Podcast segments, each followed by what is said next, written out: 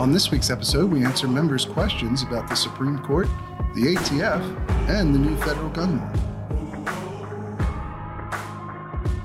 I made the devil run. I gave him poison just for fun.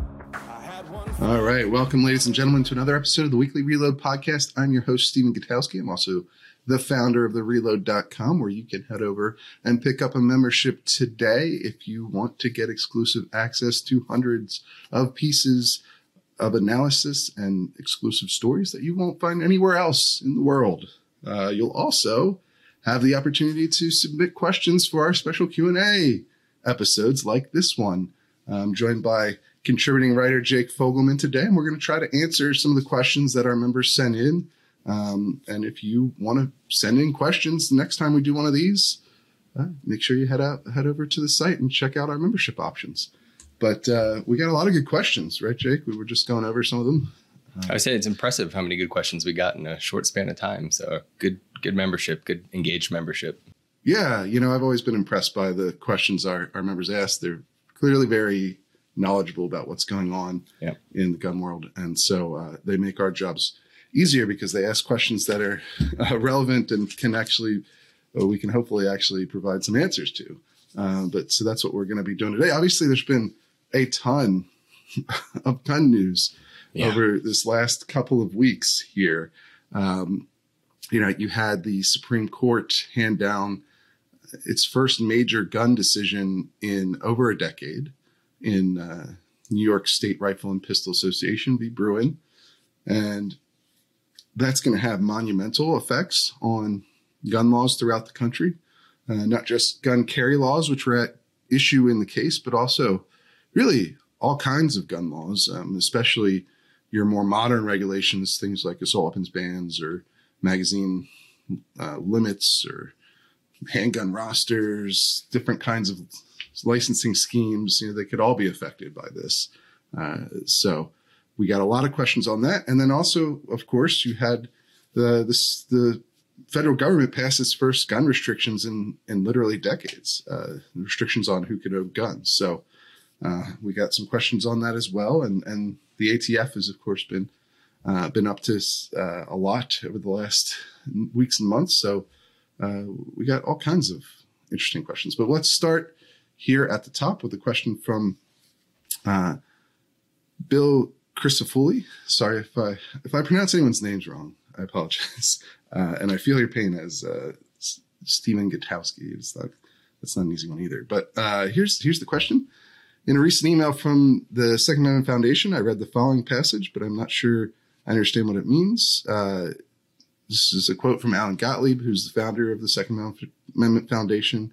They're very active in the gun rights litigation throughout the country. And he said, "It is also important that the High Court granted all writs of certiorari in these Second Amendment cases as they were being remanded back for further review. That tells me we have a Supreme Court willing to rein in lower court activism and limit how far they will allow local and state governments to reach when it comes to placing burdens on the exercise of a fundamental constitutionally enumerated right to keep and bear arms." So what's Alan talking about here? He's talking about these recent GVRs, as you called them in a piece, right? Right, Jake?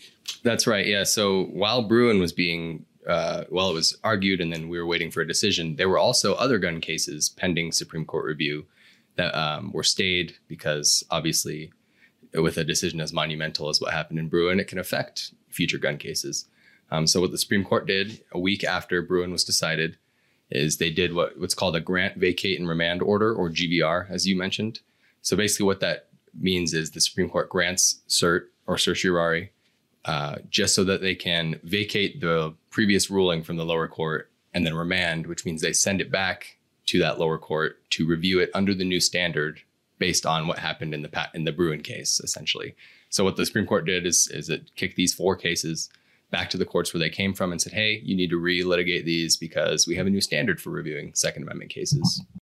And I guess one of the important things to note about that is all four of those cases, the gun regulation had been upheld by that lower court, right? That's right. No, that's right. Yeah, there was a case out of the Ninth Circuit where they completely banned the concept of carry outside the home, which obviously is Young.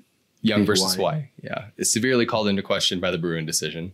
So I think we all know where that's going to go. There was the assault weapons ban case out of Maryland, Bianchi v. Frosh, I believe that one is. And, you know, as you pointed out, assault weapons bans are a relatively modern invention. And when the Supreme Court creates a new standard that says you need to look to the history of the Second Amendment when it was ratified, that also calls that into question, depending on how things go at the court. And then there were two mag ban cases, one out of California and one out of New Jersey. So similar story there with the assault weapons case. And magazine confiscation cases, really, because those cases, you wouldn't be allowed to keep the ones you already own.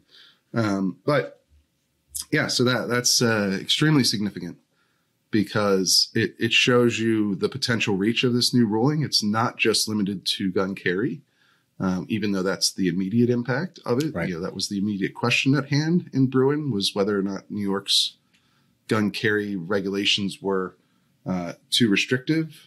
And my air conditioner is turning on right now, of course. But I don't know if people can hear that. They're always paranoid, of course, when you're doing a podcast about what sounds are being picked up by the mic. But anyway, hopefully you can. But regardless, the New York law was viewed as unconstitutional by the court. It violated the Second Amendment by way of the 14th Amendment, because that's how they incorporated the Second Amendment protections to the states. The federal Constitution restricts the federal government, but since the 14th Amendment was passed, those protections have now been over time extended to the states. But the problem was with the New York states, the way that they subjectively judged whether or not somebody was qualified to have a permit was ultimately what doomed that law. But clearly here by GBR and these four other cases that aren't all gun carry cases, it shows that this new standard they set in this ruling that you discussed briefly there is going to have an impact well beyond gun carry. So that's what Alan Gottlieb's talking about. That's a way of also basically telling the lower court that you got it wrong. Right. GBR, granting a case, then vacating the lower court's ruling, and then sending it back to them to say, hey, do this again is a way of telling them they're wrong. Right. Without going into the full on, hearings and oral arguments and writing, opinions on them. So that's what Gottlieb is talking about there. All right. Next question here. This one's from Joseph Francella, who asks, what does this mean for people in possession of magazines that hold more than 10 rounds currently? I know that in California, the ban on new sales and imports is in place, but there was a stay placed on confiscation until SCOTUS took action. So he's talking about, that's Duncan, right? I believe, out of California, that case. So yeah, what do you see happening now? Yeah. So like you said, he's talking about Duncan v. Bonta. We covered it a couple times on the Reload and some news stories, but that was one of the cases that was just GBR'd back to the Ninth Circuit. And as he pointed out, they did, California updated its magazine law to completely ban the possession of magazines that were previously grandfathered under their ban. So what that essentially means is you now have something that's criminal contraband and you have to turn it in. So confiscation. But what they said was, hey, the Supreme Court's reviewing a gun case. This could change the way we look at Second Amendment jurisprudence. So until that goes through, we're not going to make you turn in your magazines. Well, now that it's been granted and obviously there's live action happening in the case, I see this stay, still holding true. Yeah. Because they're obviously dealing with the ramifications of the new standard in Bruen. So this is a live question now. Right. And it'll be interesting to see how the lower court feels this one out. They do in response to Bruen is one of the big questions. And I think we have some questions on that later on. So we'll get a little more into it then. But I think it's one thing's important to note is nothing changes immediately. Right. This will probably take months for these cases to be relitigated, if not years. New standard, maybe years. For these ones that have been GVR'd, I would expect those to move a little faster. Some of these other you know, laws that might be called into question, like, you know, handgun purchase permit. Sure. Schemes in some states that are, that ride the line between shall issue and may issue, right? That ride that line between, you know, giving the government official ultimate say over who gets to buy a gun. Those are probably imperiled by this, but we'll have to see. That'll probably take longer for a ruling to make its way through.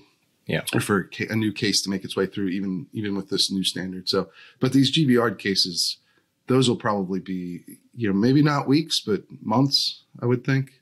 Yeah. So that's what you're going to see with that bag ban case in California. It's going to go back. They're going to, the stay is going to remain. They're not going to start confiscating magazines. I don't believe. But yeah, it'll be a while before that gets fully fleshed out. All right. You want to read the next one? Sure. Or, yeah. Or, this one comes from... It's a little bit of a long one, but you can just get to the gist of it, I guess. Sure. This comes from Ken Bolu. Sorry, once again, apologies, Stan, for the name butchering. We have people with a lot of interesting names who are... We do. He's asking about... Ken is asking about... carry on military bases, right? We don't need to get into some of the details. I don't know if he wants them identified, but he's asking basically about concealed carry on military bases. You know, this is something that's been controversial over the years, especially since you've seen a number of terror attacks on military bases. They generally have bans on concealed carry, unless you're, you know, on some sort of duty that requires you to have a weapon. And so, so what's the gist that he's getting at here? Yeah, he basically wants to know how that current prohibition of carry on military installations can interact with the sensitive places doctrine that the court kind of touched on, but didn't really fully flesh out in the Bruen decision. So he just wants to know if there's a path forward for someone like him with a permit to carry, to potentially carry on his military installation, which is an interesting question, I think. It is. And he throws in here, you know, so he touches on what's going to be a very big point of contention going forward now. Now that, you know, may issue is no longer constitutional, what you're probably going to see the most fights over are these sensitive places exceptions, where you can have gun-free zones effective, because the court has said repeatedly, said it in Heller, it said it again in Bruen, and Roberts and Kavanaugh emphasized it in a concurrence that, you know, the Second Amendment is not an unlimited right, I believe is the exact term that Heller used, and there are restrictions that can be placed on it. And one of those that they've specifically mentioned is sensitive places. So, you know, what does that mean? What is a sensitive place? I mean, right now what you're seeing in New York with their attempt to respond to Bruen is basically they're trying to make a lot of place. They're trying to really expand, really push the limits of what a sensitive place exception can be. In fact, they're even doing, they're sort of flipping private property exceptions on their head from how everyone else has done them forever. Which is to say that private property is de facto off limits unless the property owner explicitly posts a sign to say that it's legal, that they allow gun carry there. So there's going to be a lot of tests of this, and military bases will be an interesting one. Ken says, to me, sensitive places include courthouses, secure airport terminals, inpatient mental health hospitals, and perhaps most places where magnetometers are in use, but I don't think all government buildings qualified as a sensitive space. I think that's probably a common view. Like the more reasonable view of what a sensitive place is, you know, something that has security for it, usually, you know, a courthouse, a school. I was going to say that's what kind of calls into question perhaps how the courts will view military installations, because there are MPs stationed on military installations that are obviously armed. I could definitely see a court saying, hey, sorry, you don't need to carry. There's armed people there for the purpose of security. So yeah, honestly, it'll probably come down to the judge. Probably, which, frankly, we're going to get into this in just a moment. I think the next question deals with this. I think, frankly, that's the answer to a lot of these questions. It's kind of going to come down to the judge, and it's going to come down to how strongly the Supreme Court feels about what the lower courts are doing. You know, you see in Bruen that they're very angry about how the courts had been handling Second Amendment cases over the last decade or last 12 years since McDonald. But they didn't, you know, they didn't. One of the big criticisms from the gun rights people is that they hadn't done anything about it. And so, you know, if the court, lower courts kind of try to work around what the Supreme Court has just put down, you know, in this case, they're going to have to actually, the Supreme Court's going to have to actually take up more cases to make sure that they're keeping them in line, basically. So, because, I think it could go either way. You know, military bases, are they sensitive places? You know, you could certainly make an argument for they are, and you can make an argument for they're not. I mean, military bases are kind of like, in a lot of cases, they're kind of like whole towns. Right. Right.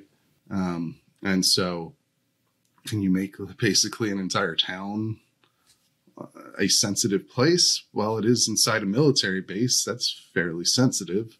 Right. But, you know, I don't know. It's an interesting legal question for sure. Yeah. Yeah.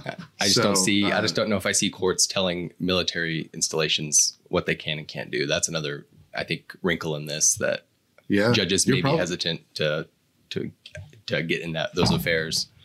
Yeah, you may be right. I think Charles Cook was, you know, on our last podcast, he was talking about how he expects the Supreme Court to really, or I guess he was saying, advocating that they shouldn't necessarily get involved in micromanaging these things, and they should just focus on big picture questions. And so this might be too far down the list of like, well, should the federal courts be telling the military whether or not their installations are sensitive places where they can ban guns? And right.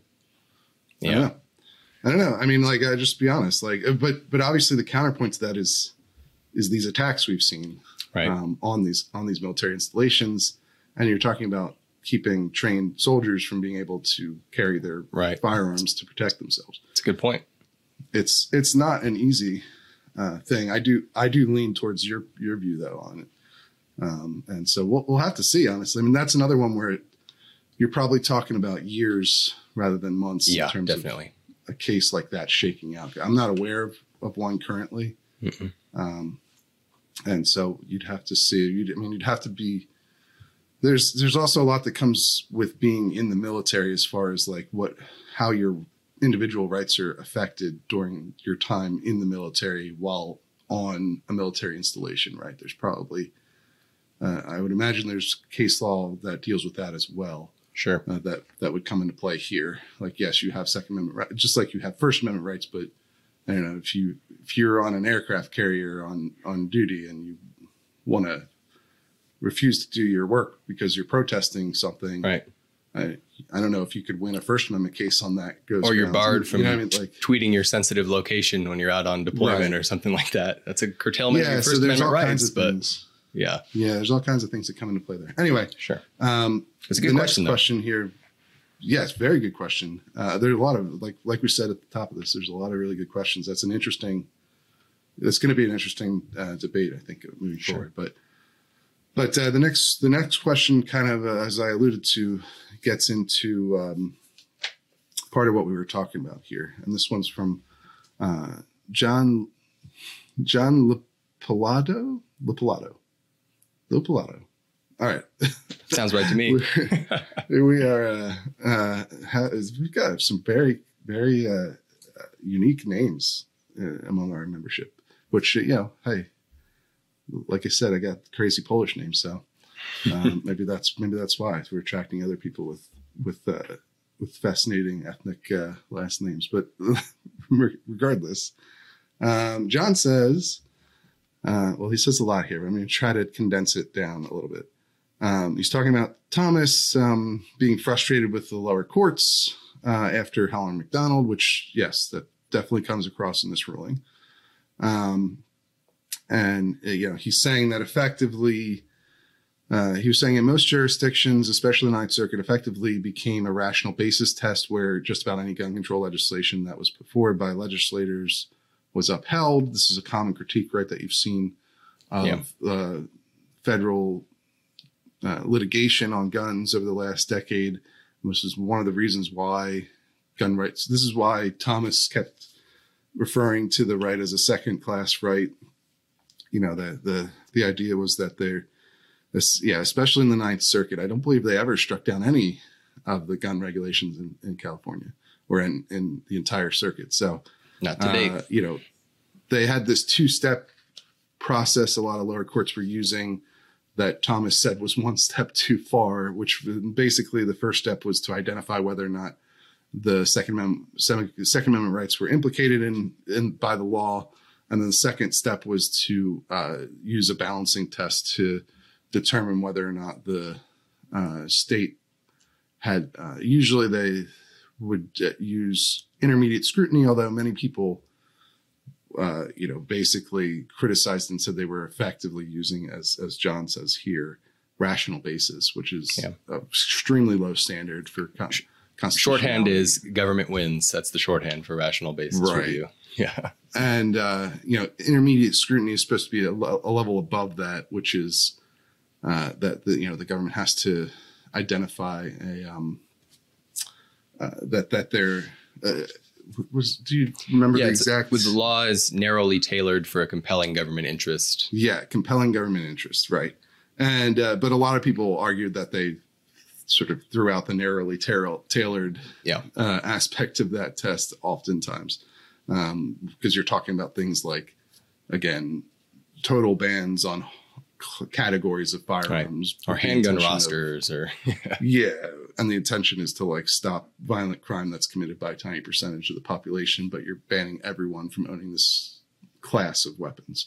Right. Anyway, that has always been the critique, but he points out, so he says, you know, moving to this new test, this, he calls it text history tradition, but I think really it's just text informed by the tradition, during the founding era, right? That's, and maybe the era of the 14th Amendment. With a special emphasis on text, Thomas made very clear that the text was key in this. So if something implicates the text, it's presumptively lawful, was kind of his big things. Unless there was, unless there's an analogous regulation that fits into the tradition of gun regulation during the era where the Second Amendment and 14th Amendments were ratified. But, you know, so it's, you know, it's not strict scrutiny. It's below that, but it's above intermediate scrutiny for sure. And you know, Thomas and the court would say it's a rejection of these balancing tests altogether. Right. But anyway, John's point here is that this new standard, the problem with it is that it seems just as subjective. And he says, creative legal minds can pore through history to make all sorts of arguments that can be used to uphold even the law struck down in Bruen.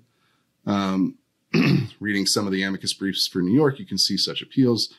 While not convincing to the conservative court, won't we just land back in the exact same situation where liberal circuit courts will rubber stamp any old gun control policy?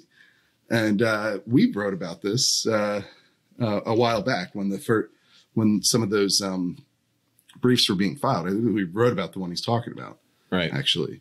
And this is one of the weaknesses with this new test is that it's still fairly subjective. Like what exactly does it mean for a law to be analogous with something that was in place, you know, during the founding era that fits in the tradition of gun regulation, right? Right.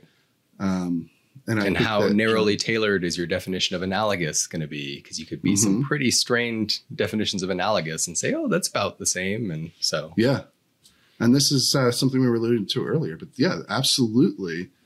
I think what you'll see is that the lower courts are just going to adopt this new a new kind of language for justifying the same, essentially the same that they had before. And they'll say, you know, because the court isn't saying here that you need to have an exact match for the regulation to be constitutional.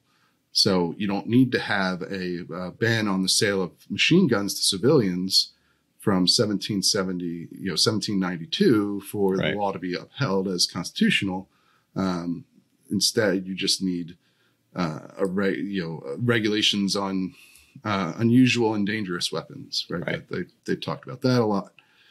You don't need for the National Instant Criminal Background Check system to have been in place in the 18th century for that system to be presumptively constitutional, because it's designed to ensure that people who are shown to be a danger to themselves or others aren't able to buy guns, which right. is, again, another thing that was, broadly part of regulation at the time of the founding. They tried to keep dangerous people from owning guns. They tried to keep certain kinds of unusual or dangerous weapons from public circulation. Right. And so you're going to find a lot of ways to justify that sort of, a lot of modern laws under that reasoning. Right. That's where our sensitive places struggle comes from that we were just talking about with New York. Right. That's why they're testing that limit, because at the time of the founding, there were sensitive places restrictions at like polling places, for example.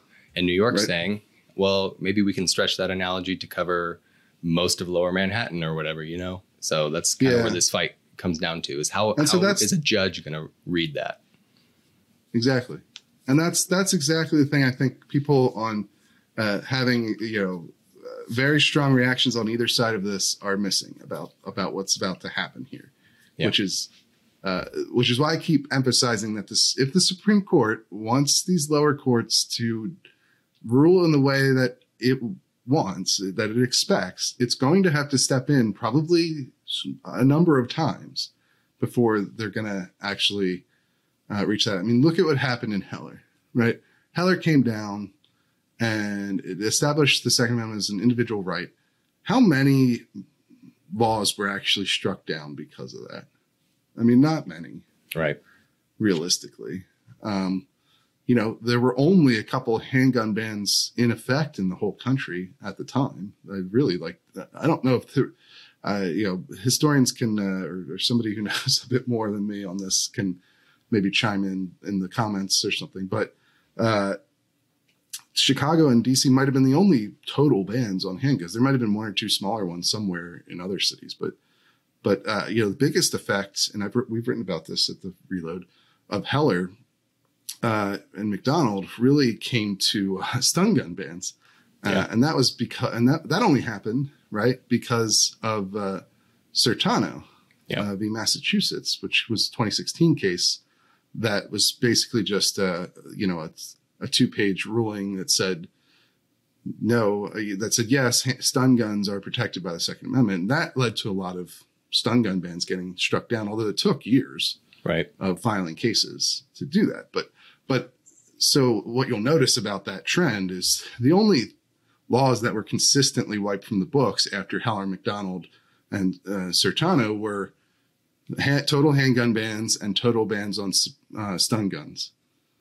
Now it seems to me what's most likely to happen if the Supreme Court does nothing else at all is that, all the circuits that have been upholding these gun restrictions over the last 12 years are going to continue to do that, except for when it comes to may issue gun carry laws. Yeah. The exact specific regulation that the Supreme Court has now struck down. Yeah. So I think that's what a lot of people are missing. The only way this extends, you could be wrong. Maybe this Ninth Circuit will see the light now, and suddenly, even though there's plenty of reason to think so that they could uphold a lot of these under historical precedent, or at least make the argument. I mean, like you said, that argument for why New York's law was presumptively constitutional or had this historical tradition. Wasn't stupid. It wasn't completely ridiculous. It wasn't necessarily ultimately convincing, but you could find laws that are somewhat analogous. I think they misrepresented some of that stuff, and that got them in trouble. But But, you know, regardless, you know, that's the point, is like you could still see a lot of these being upheld. It wouldn't shock me. And I think that, so I think John's hitting on a very good point here, which is like, go look at Duke Firearms Law Center. Look at their historical database of gun laws. You're going to find a lot of stuff in there that could easily be used as like, this isn't an analog, or like broadly speaking, these are similar ideas of regulation. And so, yeah, I think that's what the lower courts that are inclined to uphold stricter gun laws are going to now go to. Yep. They'll just find some statutes that apply or roughly apply. I think that's right. What's the next question? So this one comes from William Fuller. This is also that's an about, easier name. Yeah, I was going to say, I nailed that one. I know that. This one also deals with a recent Supreme Court decision, but not one that deals with guns. And he's wondering if it has maybe some crossover implications. So he says there have been several gun cases not taken or taken and left to stand since the last major ruling. Does the Dobbs ruling and the votes for it have any implications for Second Amendment cases? He basically is asking, he's referring to the fact that in the Dobbs ruling, which overturned Roe v. Wade, Chief Justice John Roberts wrote a concurrence explaining his view that he would have liked to see the court uphold the Mississippi abortion law, but maybe not go so far as to overturn Roe versus Wade. Right. So he's asking, could that be a potential sticking point in future gun cases where you see justices like the Chief Justice maybe not want to go so far, while others, say Clarence Thomas or Samuel Alito, willing to be more gung-ho in the pro-gun direction? So I think that's an interesting question. I think it's an interesting question. The main difference between Dobbs and Bruen, though, is that Roberts was joined in his concurrence in Bruen by Kavanaugh.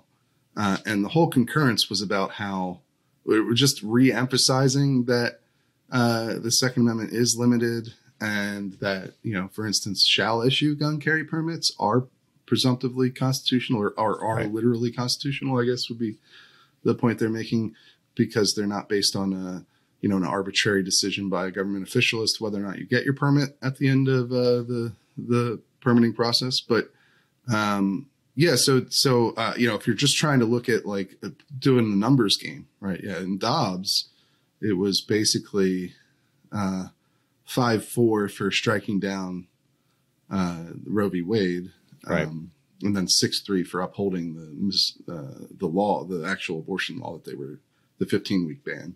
Right. And Roberts' main point was that they didn't need to go further to uphold the law. So they didn't need to strike down Roe v. Wade, so they shouldn't have, I guess, was his point. But in Bruen, it's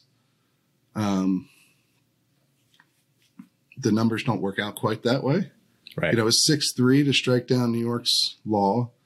And then, you know, you had two justices in that majority say, but just to remind everyone, you know, we're not striking down all permitting laws, and there are still many regulations that are presumptively constitutional under the Second Amendment. Right. So if you're trying to look at the numbers, you know, Roberts and Kavanaugh could side with the liberals to block, you know, a more aggressive interpretation of the Second Amendment in a case down the line. Right. I guess would be the takeaway. Yeah. No, we don't know that for sure.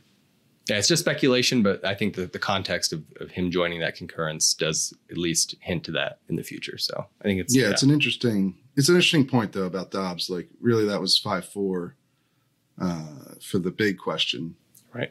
And but Roberts couldn't flip another one of the conservatives to his side. So but in Bruen, I mean, you know, look, the concurrence it's not quite the same because the concurrence doesn't necessarily conflict with anything in the majority opinion in Bruen, right? It's not as though Bruen was, the majority said, you know, oh, we're going to strike down all permitting laws. And then Roberts said, no, we should just strike down New York's style of law. The majority opinion and the concurrence in that case were in line. It's just that, I guess, Roberts and Kavanaugh felt the need to emphasize the idea that they're not going beyond what the majority is saying. So it's a little different, but it is interesting to think about. It's a good question. Yeah. And then he had a follow-up on here about what are the conflicts and likely outcomes of the recent rulings regarding gun restrictions for citizens under 21 and the latest gun restriction bill signed into law? Yeah. So obviously, as you pointed out, the big first major federal gun control legislation signed in several years. One of the big conflicts, you've written pretty extensively about what this bill does and doesn't do. But one of the things you're really starting to pop up is this idea of a de facto waiting period being created by the process of this background check, if you want to explain that. Yeah, I guess there's still some dispute over this because Senator Murphy and the NRA are in agreement that it does exactly that. It creates a de facto waiting period. But Senator Cornyn, the Republican, so Murphy's, the Democrat who was involved in these negotiations, and Cornyn is the Republican. And his office very much disagrees with this idea that it creates a de facto registry. If you look at the text, or not registry, but waiting period. If you look at the text, I think in practice, it'll be hard to, I guess we'll have to wait and see how it works. But basically, the FBI is given 3 days to identify whether or not somebody might have a prohibiting record, a juvenile record. And then they're given 10 days total to find that record before a sale can proceed without a decision. So the text does say that they have to return an answer as soon as possible. So if they figure it out before that 3-day investigation period is over, they have to return it. So I guess in theory, it could end up being instantaneous, but it sounds like something that in practice, because the way it works is the FBI, the background check system, which is run by the FBI, of course, is supposed to call up the local police for where the 18 to 20 year old who's affected by this this regulation is living, call up their state mental health record system and call up their state juvenile criminal record system to figure out if they have potentially some sort of disqualifying record.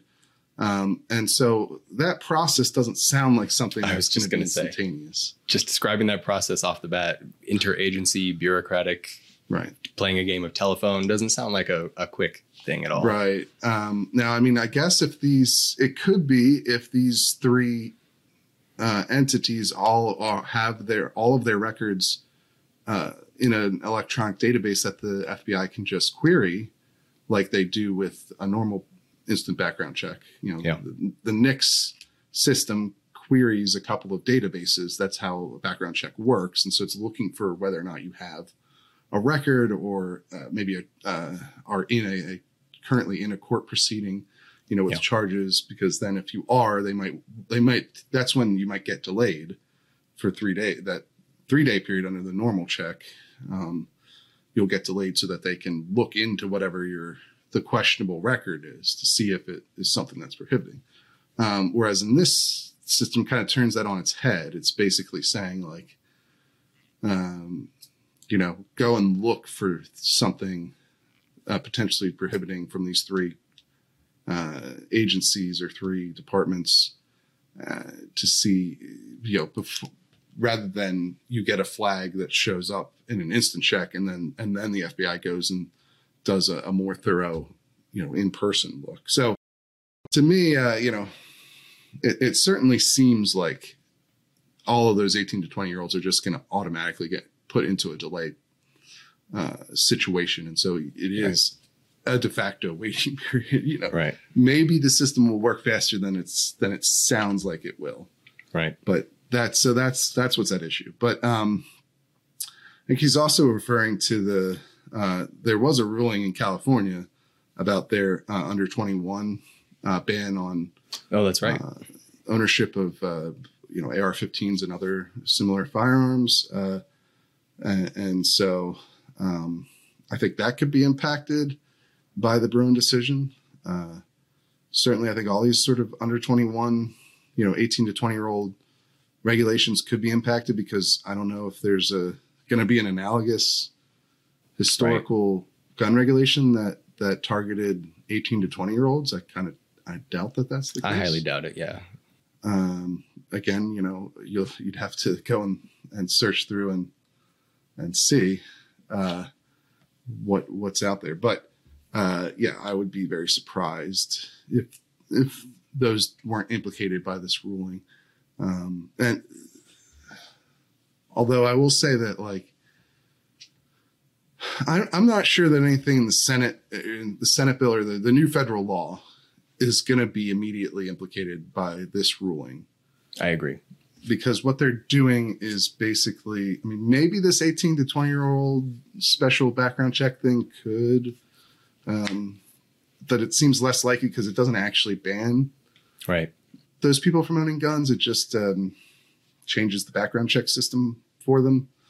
And so you're still basically talking about background checks on to ensure that they're not dangerous people, which does seem likely constitutional under how the Supreme Court has interpreted these things or what they've written, and especially in Heller, about what kinds of gun laws are, you know, presumptively constitutional. Now, you know, that's just like a couple paragraphs in Heller, so it's not exactly completely fleshed out, but what they've talked about as categories of restrictions that are in line with that tradition. It does seem like the background check system and most stuff that involves like looking into whether or not somebody is prohibited, that those seem constitutional. And that's all this bill really does, is change those things. So I was going to say, because they didn't go for a ban on any type of, you know, possession or purchasing, I think you're right. Mm-hmm. So, all right, next question here. We got Buddy McDuffie with a silencer question. With silencers becoming more and more popular and legal for hunting in many locations, do you think the latest SCOTUS ruling could eventually bring changes to the NFA? And this is another good question. People I think are asking a lot. I've seen a couple people implying that basically like the NFA, the Gun Control Act, the Brady Bill are all going to be in trouble now because of Bruen. And that's another area where I just think that's probably not the case. Right. Because of what Heller says. Yeah, exactly. I was going to say the dangerous and unusual weapons portion of that decision, you could very easily see a judge say, hey, look, they said that this is presumptively constitutional, that there's a tradition of prohibiting dangerous and unusual weapons. And in our opinion, those regulated under the National Firearms Act are, you know, dangerous and unusual weapons. So, yeah. Now, here's the only thing I would say about that to the other direction. Heller was a compromise ruling. That's what it was. Like, they needed to get Kennedy on board. Yeah. And so Heller was very specifically tailored to say one thing, which is that if the Second Amendment means anything at all, which they think it does, it means that you can have the most popular gun in the country in your own home for self-defense. And so DC's handgun ban was unconstitutional because of that. And so what it was trying to do is set up this baseline of what the right means, without implicating a bunch of current law. And so they wrote these two paragraphs in there. There's a couple paragraphs. It's like two pages in the Heller ruling that basically say, you know, all these federal laws that exist, all these federal gun control laws, they're all fine. It talks about being able to ban M16s, you know, fully automatic weapons, being able to, you know, ban dangerous because they're dangerous and unusual, I guess would be the logic there. And then being able to, you know, keep dangerous people from owning firearms. So the background check system would be part of that. Now, maybe the court will start to chip away at some of those laws down the line. It's when they get into more detail on what exactly, you know, it means to prohibit a dangerous person, like how, for instance, I think you could see something like nonviolent felonies, or somebody who's been convicted of a nonviolent felony being prohibited might conflict with this idea of regulating, you know, keeping dangerous people from owning guns because, sure. You know, if you committed insider trading, does that mean you're too dangerous to own a firearm? You know, is that kind of person, this kind of person that was being prohibited during the founding era, or is that too broad? You know, so, and, you know, again, dangerous and unusual weapons, that's, of course, the common use standard is very flaky in and of itself, right? Like, what the heck is common use? Right. You know, certainly for some things it's easy. AR-15s, they're the most popular rifle in the country, or even just base level Heller, right? Handguns. Handguns are the most popular category of gun in the country. Right. And so, yeah, it's pretty easy to tell that they're in common use. Machine guns, you know, fully automatic weapons. Well, there's several 100,000 of them that are registered in the NFA. Right. Is that common? I don't, you know. Or even silencers. There's millions registered in the NFA. That's right. Yeah. So I would still expect that those challenges are down the line challenges. You got a lot more things that would be immediately imperiled than the federal gun laws, honestly. Yeah. Maybe down the line. And maybe, you're talking years down the line, I would think. Yeah, I agree. You can't know for sure, but that's where I would come down on it. All right, next question. Got a quick one from Julio Barreto, who says, how will the ruling impact out-of-state residents? He's referring to the Bruen ruling. Impact out-of-state residents seeking permits in New York and New Jersey. So what do you think about that? I think that was left out of the Bruen decision. Unlike Wren in D.C., where the federal court said you have to issue out-of-state permits. It told D.C. they had to do that, non-resident permits. Bruen didn't do that for New York. So my guess is none of these states are going to allow out of non-resident permits, and none of them are going to offer reciprocity. Yeah. So you're going to have another legal case to get to that, right? If you can at all. I don't know, because Bruen just didn't touch on it. Yeah, so no, I think that's exactly right.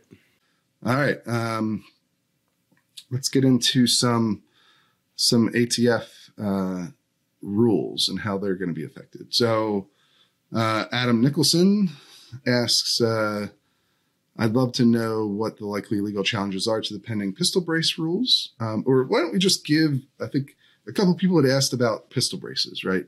Yeah. And what's the state of them? What's going on? How might they be impacted by this ruling? And, well, first off, just the state of them. It seems, so the ATF in a legal filing in a Second Amendment Foundation case said that they have finished reviewing 200,000 plus comments on the pistol brace ban rule. And I think they're formulating their final rule now, but they're expecting it to drop in December, the final rule. It wouldn't go into enforcement until sometime next year, most likely. Is usually there's like 90 to 120 days before these things go into, you know, are enforced. But, you know, similar to the ghost gun rule, which is still not enforced yet, right, even though the final ruling has been made public. But, yeah, so that's actually a delay, because it was everything that we had heard was August, and so now it's December. You know, of course, the ATF is in kind of in flux right now, because they just demoted the acting director at the request of basically the gun control groups who didn't like him, and they have another acting director who's also a U.S. attorney in Arizona, so he's sort of, they kind of have like a part-time acting director right now. And of course, Biden's permanent director is well, he's still waiting for his full vote in the Senate, although it seems very likely that he will be confirmed at this point, because the vote to move him from the judiciary, the vote in the Judiciary Committee was a tie. So all the Republicans opposed him and all the Democrats voted for him. But the vote to discharge him to a full floor vote was, I think it was like 52 in favor. So it's extremely likely he will get at least 50, if not, you know, 51 or 52. Yeah. But that hasn't happened yet. And I think that a couple of senators have had severe injuries Yeah. Didn't Kramer like cut his hand off? Yeah. Or had something close to that. Yeah, a catastrophic lawn accident or something like that. Yeah, something crazy. Although I think he's going to be back relatively soon. But was it Leahy? Yeah, from Vermont. Yeah. Mm-hmm.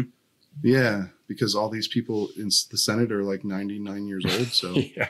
Literally a senator broke his hip by falling. So I think that might actually have some impact. I saw a Washington Post reporter was saying, I can't remember, but I think it was Du Bois. And he's a top Hill reporter. So he said that might slow the timeline down. I don't know. We'll see. But anyway, yeah. The brace rules, it seems like they've been pushed back, won't go into effect until at least next year. So, and then as far as like, I think these next two questions are similar to, are all going to be the same basic question, which is, right. We got J.B. Sumner and Ben Leonard, and they're asking about the ruling in West Virginia versus EPA, right? And how that has an effect on the ATF's ability to promulgate these sort of regulations. Right. And how that might affect, the brace situation. So why don't you tell us a little bit about what happened in the EPA? Sure. Yeah. So the whole deal in the EPA case was essentially the Environmental Protection Agency under Obama. So this dates back to an Obama era regulation, very broadly construed an obscure portion of the Clean Air Act in order to promulgate rules that created a de facto cap and trade program and, blah, blah, blah, blah. I won't get into too many environmental details for this podcast, right. But essentially what the court said was, hey, you can't do that without explicit authorization from Congress because this rule would have substantial economic and political implications. And when that happens, it's what's called the major questions doctrine. Expect the court to take a closer look at what your statutory basis is for doing these regulations. And they said, hey, you don't have it here. Yeah. Do you think this sort of pistol brace regulation rises to that major questions standard? I could see an argument for it because as we've written in our reporting, there are millions of these pistol braces out there. A lot of gun owners own them. So you could make the argument that, hey, this is going to have severe economic and political implications because you're criminally prohibiting something that millions of people legally own. At the same time, the statutory basis for their actions are a little more firm than it was in the EPA's case, like the NFA. Right. There are explicit definitions of what a short-barreled rifle is as it pertains to the NFA. And if the ATF is just saying that we're going to interpret braced pistols with the barrel length that fits the same as short-barreled rifles, I think that's an entirely different calculus here than what is at issue in the EPA case. Right, because I think one of the key things in the EPA case was that the cap and trade proposal that the EPA sort of unilaterally put in place themselves using this vague statute, that proposal was debated and rejected by Congress a bunch of times. Like that was right. Like one of the main environmental policies that Congress has been fighting over for years. And so the fact that they never actually passed it, and then the EPA came along and basically did it on their own without really statutory authorization, that's a little different than the ATF changing its view on what constitutes, what fits this definition of, short barrel rifle. Right. Although obviously there's probably a case to be made you could see it being challenged under that, I think, and under Bruen. Yeah. Although if you challenging it under Bruen, you'd have to challenge the whole NFA, which again goes back to this question of whether the Supreme Court would go for that, because they've been pretty, at least in ancillary comments, they've been pretty comfortable saying the NFA and other federal gun laws are constitutional to this point. Right. But so maybe the EPA thing might even be a better challenge than going the Bruen. I would say definitely expect people to try in litigation. I would just say have cautious optimism if you think that's going to be the winning ticket for dismantling the regulation would be my final take. And then Let's do real quick. We have Kazan. Bassoom is not his full name, but he asks, it's a member that asks, please describe the exact new rules surrounding ghost guns. I've heard so much bad information. I don't know what to believe. I would love to hear what this new regulation includes and doesn't include. So what we have a piece on the Reload that gets into more detail on exactly what the ghost gun rule change does. But effectively, it really goes after ghost gun kits. And so essentially you cannot sell, they're interpreting a ghost gun kit as an actual firearm. Yeah. So if you have the 80% lower and you have the jig and the tools to complete the 80%, and you sell that all together, or you put it all together in a kit, then it becomes a firearm, and it's subject to all the regulations of selling a firearm. So basically, like Polymer 80 or somebody, they can't sell you a kit anymore. But it doesn't make ghost guns illegal. It doesn't make it illegal for a person to possess an unserialized firearm. Now, there are state laws that are going that route. And that's another thing that actually is probably going to be implicated by Bruen, frankly. Because I don't know that there's any historical analogy for that sort of regulation that's, saying that you can't. In fact, it'd be quite the contrary, I think, since self-manufacturing of firearms is so, old as a tradition. Right. So. And it was probably the main way people got guns in the Downing era. So, but yeah, now effectively it doesn't like if you have ghost guns now, if you have unserialized firearms that you previously built, as long as your state doesn't ban them in some way or place further regulations, the new rule doesn't impact you. It impacts perhaps what you can buy.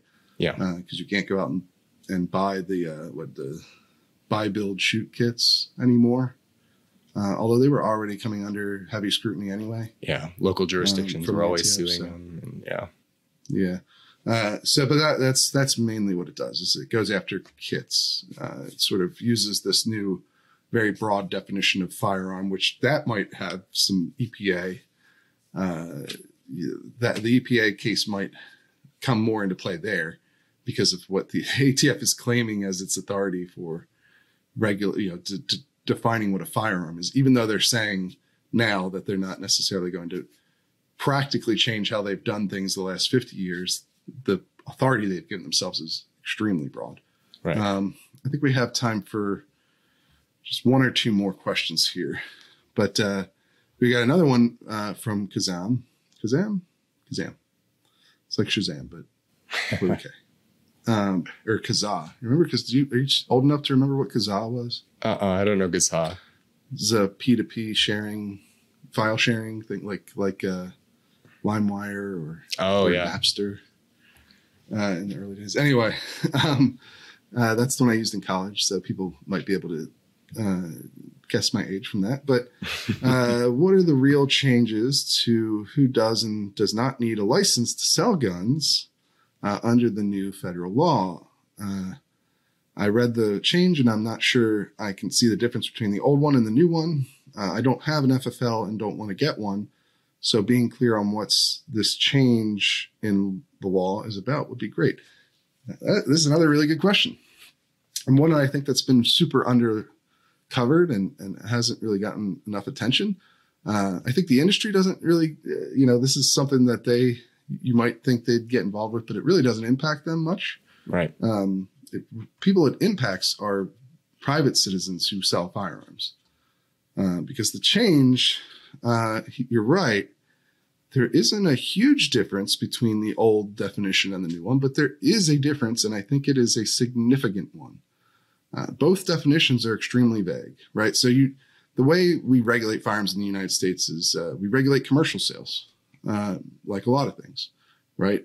If you want to have a business selling guns, then you have to get licensed by the federal government. And along with that licensing requirement comes the requirement to do background checks on people you sell guns to. So this has been a contentious issue for years because, you know, the gun control advocates and Democrats want more background checks, more sales to be covered by background checks. So in theory, most of the time they want more. You would think that that would mean they'd want more people to be FFLs. And that's kind of what this new rule change or regulation change is aiming at. But for a long time, they didn't. It was actually the opposite. The Clinton administration didn't like so many people having FFLs in the 90s, that because there was an issue with what's called kitchen table dealers, where, you know, there were a lot of people had FFLs, way more than today.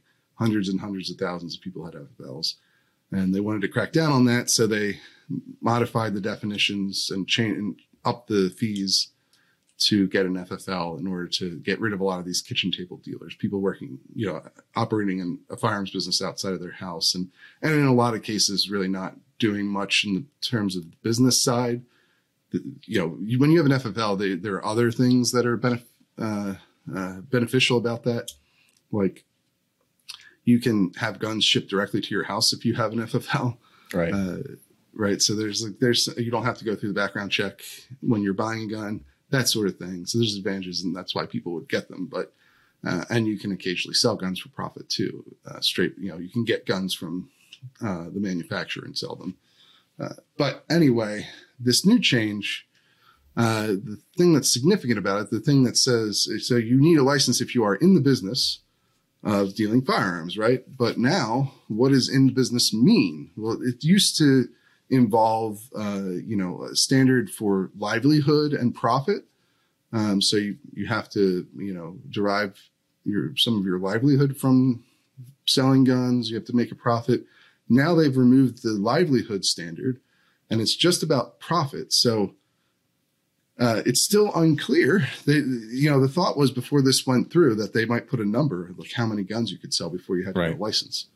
But they didn't do that. Instead, they just slightly tweaked the language and got rid of the livelihood aspect and said it was just, you know, if the main purpose is profit, then you have to get a license. And it's not clear what that means. It's even less clear than before, because before, at least you had, I think Charles Cook mentioned this in the podcast last week, at least you had, you know, several decades of case law to figure out what that means. Now they're kind of resetting the whole thing. And it seems like a lower standard, frankly, one where if you sell even a single gun for a profit, in theory, maybe you would have to get a license to do that. It's strange. Really still very murky. It kind of tries to bridge the gap maybe between the Clinton era crackdown and also still allowing people to get FFLs so they do conduct background checks when they sell guns. Yeah. So like you said, it's a weird, murky gray area that they landed on with that definition. I think it puts a lot of people in legal jeopardy who otherwise wouldn't have been. That's what I would say. And it still basically leaves it up to the ATF to determine on a case-by-case basis who they think needs a license. No, so, exactly. I don't know. If that doesn't sound like a good outcome to me. I don't know why anyone would root for that. I mean, it's just it's sort of like, you know, just giving the ATF more leeway to determine things however they want. Right. And a much more aggressive standard. So I sold a gun for profit once. You know, when ARs were, the prices were through the roof, I sold one of my ARs and made money off of that. I sold it through an FFL. I don't know. So, you know, it makes it very unclear to me. Yeah. It makes it more unclear than it was before. No, I think even though the standards are fairly similar. And then let's do one last question here just to wrap it up. Okay. We have Julio Barreto, who asked, what are good resources to share with those seeking firearm ownership for the first time? And this is our last question, but yeah, I think that, you know, there's a lot of great resources online now. YouTube has really good resources, for first timers, you know, gun reviews, things like that. Active Self-Protection, which, you know, I do their podcast, every week, which is a good podcast you guys should check out, especially if you've made it this far into the episode. it's probably something you'd be very interested in, because they analyze real world shooting incidents and self-defense encounters. So I've always really valued the work that they do. Then their YouTube videos are fantastic. Their podcast is also amazing because they actually interview some of the people in those encounters. You can learn quite a lot about the real life incidents, how this stuff actually happens in the real world. But, your NRA basic pistol courses are great. I'm certified to teach that. Those are available nationwide. Whatever you think about the NRA and, its current struggles and dilemma, it is still by far the largest gun training association in the world, really. And they are readily available, those classes, everywhere. And so you also have groups like USCCA that have certified trainers as well. I would suggest, finding a club that matches your interests, what you want to do with shooting. There's also really good clubs for people with shared backgrounds. The National African American Gun Association, a Girl and a Gun Shooting League, the Liberal Gun Club. There's all kinds of groups out there of people who are like-minded or have a shared experience or shared background that can be helpful to new shooters to understand that they're not the only ones, right, with that background or worldview that enjoy firearms. Of course, it's not necessary to do something like that, but I feel like I find that people say that can be helpful. Yeah. If they're in those communities, but there's also just all kinds of shooting clubs out there, just regular shooting clubs that you can join. Head to your local range, take a class. Most of them will offer gun safety training, and a lot of them will have rentals for guns, and definitely take some training before you start shooting, yes. Certainly. Or go with an experienced shooter who can show you what to do. But yeah, I mean, you can look up things online and then head to the range and try them out in real life. And see what you enjoy. You can try all kinds of different. There's all sorts of different shooting too. Is another thing that's important to understand. Like, even if you don't enjoy shooting paper with a handgun at the range, at an indoor range, like maybe try skeet shooting at an outdoor range somewhere. That's a very different experience. Yeah, I would just echo everything you said. When I became a first-time gun owner just a few years ago, so this is pretty recent for me. But I was fortunate to at least grow up with a household that was familiar with guns, but guns weren't a huge part of our lives. So when I turned 21 and I could legally go buy a handgun and I was interested in it, people online were an indispensable asset for me for figuring out what to look for in a first-time gun, what would be some good options. And from there, like you said, I went to my local gun range. I took some training courses just to brush up on my skills, and it made the world a difference. And so I would just echo everything that you just said, that definitely seek training, and then don't be afraid to use all the resources at your disposal to explore all that shooting sports and firearms ownership has to offer. Absolutely. And of course, you can sign up for a Reload membership. That's too. Right. And talk to us or ask a question on this podcast in the future. Come on the podcast yourself. We're hoping to get another members segment going again soon. Always enjoy doing those. So. Head over to the Reload and see what our membership options are and if they fit with what you're looking for. Or, sign up for the free newsletter. Give it a try. See what we've got to offer before you buy any memberships. Or, you could just stay on the free membership. You'll still get all of the biggest stories that we break. You won't have access to some of the exclusive stuff, but you'll still, I think, get a big benefit out of it. So check it out today over at TheReload.com. That's it for us. We will see you again next week.